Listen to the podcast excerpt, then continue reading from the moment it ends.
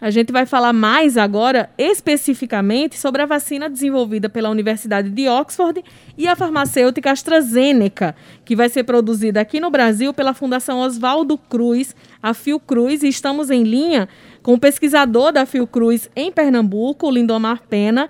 Seja bem-vindo, pesquisador. Bom dia para o senhor. É, conta para a gente é, sobre essa vacina. Já tem uma previsão do início da produção aqui no país? É, bom dia, obrigado pela oportunidade. Bom dia a todos os ouvintes. A, a vacina ela já vem sendo produzida e alguns insumos foram importados da Índia em parceria e ela já está disponível já para os brasileiros. Obviamente a quantidade da vacina é, que está sendo produzida está sendo aumentada gradativamente. A Fiocruz anunciou na semana passada o aumento da capacidade de produção, na verdade vai dobrar a capacidade de produção de 15 milhões para 30 milhões de doses por mês. Quando a gente fala sobre a eficácia da vacina, pesquisador, é, é, muita gente acaba, enfim, utilizando o número geral da eficácia da vacina para tentar argumentar contra a tomada dessa vacina, a questão do, da imunização. Fala para gente sobre a eficácia dessa vacina desenvolvida por Oxford e AstraZeneca. Perfeito. É, infelizmente, o movimento anti-vacina no Brasil ele vem crescendo muito e é um desserviço a todo o trabalho dos cientistas que vem trabalhando arduamente para desenvolver essa vacina e também dos voluntários que participaram dos, dos estudos para que as vacinas fossem aprovadas. Então muita gente está se sentindo como cobaia e na verdade não é. As pessoas que submeteram aos testes no início, essas sim são os nossos verdadeiros heróis. Essas sim foram as, entre aspas, as cobaias porque hoje nós temos vacinas aprovadas pela Anvisa disponíveis para nós. É, essa vacina de Oxford, da AstraZeneca, que está sendo produzida pela Fiocruz, ela é uma vacina extremamente segura e eficaz.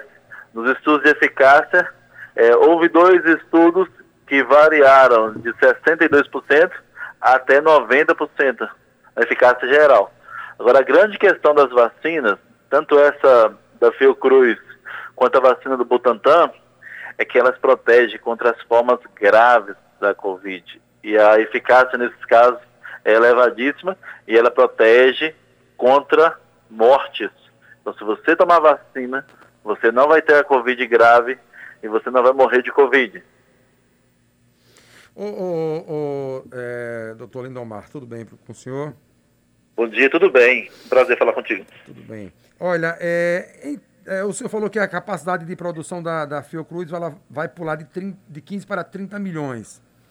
É, é, nesse ritmo aí, na sua previsão, na sua conta, nos seus cálculos, é, quando é que os grupos prioritários do Brasil, todos os grupos prioritários, inclusive os caminhoneiros, que foi incluído agora recentemente, é, entre outros, estarão imunizados?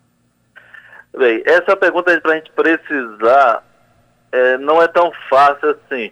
A percepção que a gente teve assim que o governo, com infelizmente com negacionismo em relação às vacinas, é, supervalorizando tratamentos ineficazes, por exemplo, com cloroquina. Hoje é consenso mundial, de cientistas mundiais, que cloroquina não é um tratamento eficaz contra a Covid.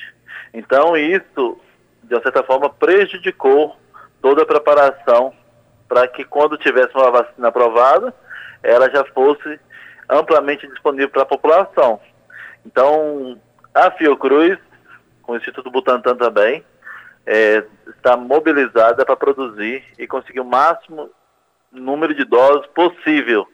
Mas é, toda a companhia de produção de vacinas, ou instituição que produz vacinas, que são essas duas, existe um limite de produção para atender uma demanda de uma pandemia. A gente não está falando de uma doença que tem um grupo específico, que aí o número de doses necessárias seria muito menor. Então, é a vacina que nós precisamos vacinar a população toda, praticamente. Então, isso vai sendo feito aos poucos e com isso a gente consegue diminuir a circulação viral. Extremamente importante as pessoas ainda manterem-se alertas porque o vírus está circulando. Mesmo com a vacina disponível, a gente não pode baixar a guarda, manter todas as precauções de higiene e também de distanciamento social. Ô, ô doutor Lindomar, quando é que a Fiocruz alcançará o seu ápice de produção da, da vacina? Bem, Qual o que foi anunciado por esse setor, que é Biomanguinhos, responsável pela produção, é que vai ter é, até março a capacidade de produção de 30 milhões de doses por mês. Isso que foi anunciado. Então, Mar, se março a Fiocruz produzir 30 milhões, é, abril mais 30 milhões, é, e maio mais 30 milhões, serão 90 milhões de doses. Os grupos prioritários somam um pouco mais de 75 milhões. Ou seja, então até maio, em tese, todos os grupos prioritários estarão vacinados. Estarão vacinados. A gente tem que lembrar também que temos uma outra vacina aprovada no Brasil. Sim, que é a Butantan. É do, do Butantan. Do então, Butantan. ambas estão atendendo o SUS. Quando a gente fala da produção da vacina, doutor Lindomar, é, fala também, o senhor falou sobre a importação dos insumos. O acordo firmado pelo governo fala da transferência de tecnologia. E eu queria que o senhor explicasse para a gente como funciona essa, essa produção dos insumos aqui no Brasil. O país, os institutos já, já detêm a tecnologia para produzir esses insumos aqui ou vai precisar também da vinda de algum produto de outro país? Perfeito, essa é uma ótima pergunta. É, agora, essa pergunta, ela não pode ser respondida porque são segredos de fábrica. Então, nesse acordo, foram feitas determinações do que, que seria importado, do que, que seria produzido, no caso pela Oxford pela AstraZeneca, e no caso da Sinovac, que é a vacina produzida pelo Butantan. Então, os detalhes desse acordo é, eles são sigilosos, a gente não tem acesso, e certamente se tivesse, a gente não poder, poderia revelar. Entendi. Porque aí a, a, a, pergunta é feita, foi feita dessa forma, porque nesse momento, enquanto o Brasil recebeu 2 milhões de doses, sempre fica aquele temor de haver algum atraso no envio de algum produto, e aí, consequentemente, atrasar a produção e a chegada de vacinas lá no, na pessoa que está precisando. Mas então a gente, a gente pode ficar otimista de que não haverá atraso, que esse cronograma será cumprido? Ah, será feito da melhor maneira possível.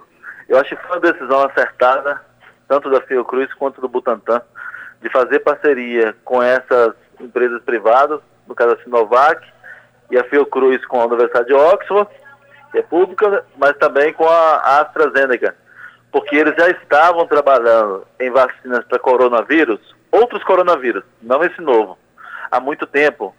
Então, com isso, nós conseguimos ter uma vacina muito mais rapidamente se a gente fosse fazer a vacina do zero. Então, é, mais do que focar no crédito, ao Brasil fez a vacina, o importante é nós temos uma vacina para os brasileiros. E essa foi a estratégia, uma decisão que foi tomada ano passado, que foi muito acertada. E agora nós vamos, a vacina já está aprovada, e aí nós vamos imunizando aos poucos, de acordo com a capacidade de produção. Ô, ô, ô doutor Lindomar, é, um colega seu é, de Manaus lançou uma tese hoje, está em alguns portais é, de todo o país, que a variante, essa nova cepa, do coronavírus já estaria em quase todo o país. Aqui na Paraíba foi detectada uma variante de uma cepa da África do Sul. Essas variantes, os europeus estão dizendo que pode ter uma terceira onda lá pela Europa, que se tiver lá, certamente terá em todo o planeta. Onde vamos parar, doutor Lindomar? Essas variantes preocupam? Elas, matam realmente mais rápido? Elas é, contaminam mais rápido a população? Nos tranquiliza ou nos deixa com mais medo ainda, doutor Lindomar? Perfeito, excelente pergunta. É, essas variantes que vêm surgindo, isso de uma certa forma já era esperada, porque é um vírus que tem alta capacidade de mutação e, portanto, vai gerar novas variantes. É, foi identificada a primeira no Reino Unido, com associação com maior transmissibilidade, ainda precisa de dados mais robustos para se provar que aquela variante realmente é mais transmissível, tem uma evidência epidemiológica, E a única forma da gente bloquear o aparecimento de novas variantes ou minimizar é a gente diminuir a circulação viral. Enquanto a gente tiver vírus circulando em pessoas e se transmitindo, novas variantes vão surgir. Então, por isso que a vacina agora é chave e também a gente não baixar a guarda, manter o distanciamento social. Com o tempo, a gente entende, as pessoas vão ficando cansadas, vão ficando mais relaxadas em relação às precauções, mas não podemos. O número de casos novos e de óbitos diários no Brasil ainda está elevadíssimo. Exatamente. Infelizmente, a gente é, vendo a ciência trabalhar ao mesmo tempo em que tem que tentar alertar a população para continuar se cuidando, né? Pelo Perfeitamente. Que, pelo que a gente tem, Pode falar. A gente tende a ter uma, um comportamento que quando a gente não tem um caso na família, às vezes a gente não acredita, parece uma coisa distante, quando a gente só é, ouve nas rádios, na televisão, é, o vírus está muito próximo de nós. Pelo que o senhor tem acompanhado, a gente sabe que, a, que as pesquisas, todas as vacinas desenvolvidas foram feitas num tempo recorde, né, em meses, pesquisas que normalmente levam mais tempo, inclusive de, de testagem para ver quanto tempo essa imunidade gerada pela vacina vai, vai ter. Já dá para saber se as campanhas de vacinação precisarão ser periódicas ou por quanto tempo a imunidade vai, vai ficar no corpo das pessoas que estão tomando a vacina agora? Perfeito. É outra pergunta interessante. É, primeiro, em relação ao tempo de desenvolvimento da vacina. A vacina foi desenvolvida com menos de um ano. Isso é verdade. É um tempo recorde mesmo. Mas nós precisamos entender o seguinte: a primeira vacina contra o coronavírus altamente patogênico foi desenvolvida em 2004 para um vírus que é primo desse novo coronavírus, que é o vírus SARS. Então, é, já tem pelo menos 16 anos que empresas e institutos vêm trabalhando para se desenvolver vacina. E aí, o que eles fizeram foi apenas mudar o vírus, mas a plataforma vacinal foi a mesma.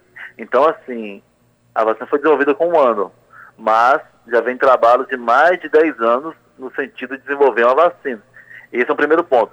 Em relação à duração da imunidade, ainda é incógnita. O vírus é novo, as vacinas são novas, somente o tempo vai nos responder. É, pelo comportamento do vírus, a gente não pode fazer nenhuma previsão, mas é possível, não estou dizendo que seja provável, é possível que nós, nesse caso, tenhamos que ter vacinações e revacinações anuais, como no caso da gripe. Mas somente aí... o tempo vai dar a resposta definitiva. Aí já com a produção no Brasil, tanto da Coronavac quanto da, dessa vacina desenvolvida pela Oxford e AstraZeneca, já fica mais, mais tranquilo para desenvolver e fazer a campanha de vacinação, né? Mesmo que seja anual. Perfeitamente. E principalmente, assim, acho que as pessoas precisam sensibilizar que ambas as vacinas são seguras. A gente não pode comparar uma com a outra, porque não foi feito nenhum estudo comparativo lado a lado, testando as vacinas na mesma população, sob a mesma condição. Então, os dados de eficácia e de segurança que foram gerados foram de estudos distintos. Eles não são comparáveis.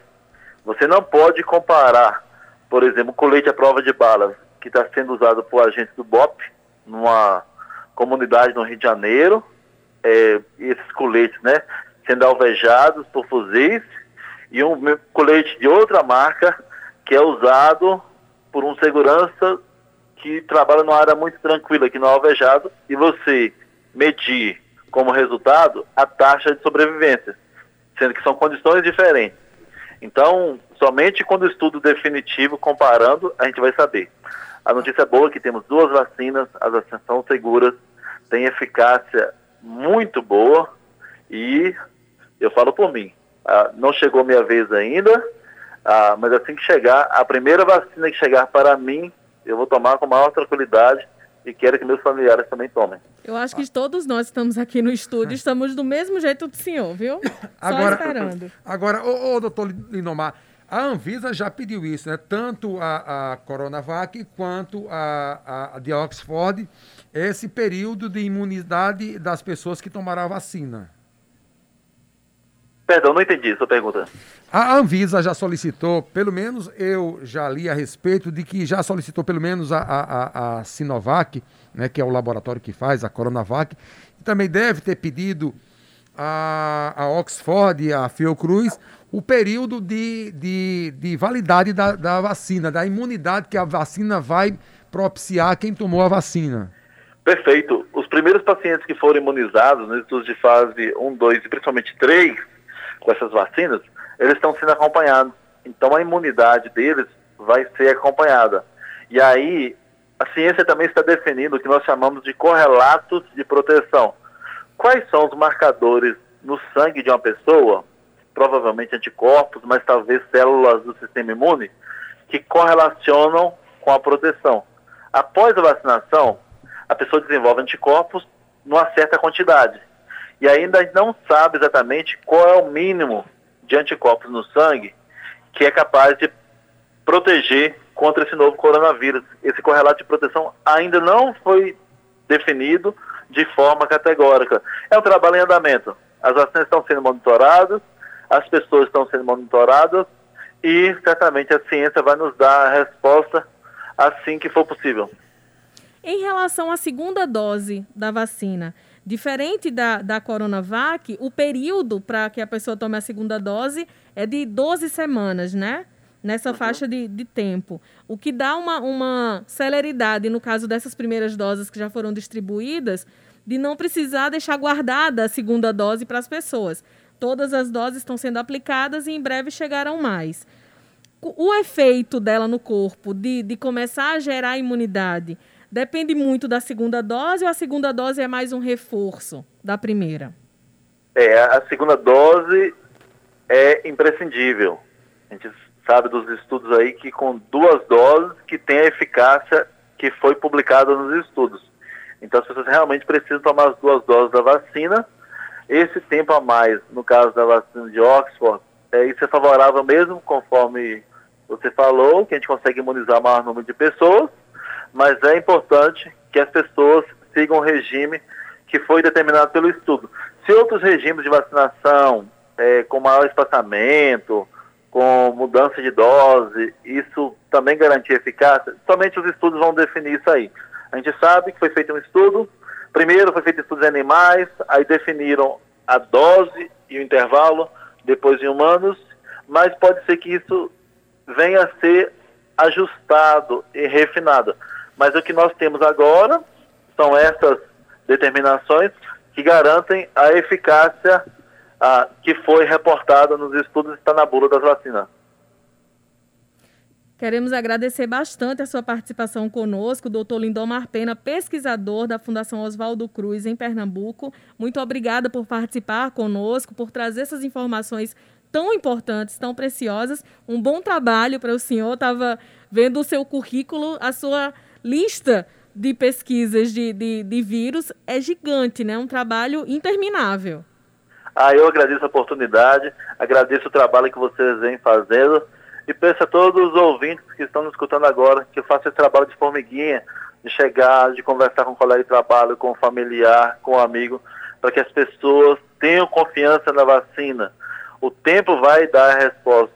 Esse movimento anti-vacina, que não é baseado em ciência, é baseado simplesmente em achismo, o tempo vai mostrar que essas pessoas estão fazendo um desserviço para todos os cientistas e essas pessoas, a gente não pode esquecer esses voluntários que participaram dos estudos, que correram, entre aspas, os riscos, porque as vacinas não eram conhecidas.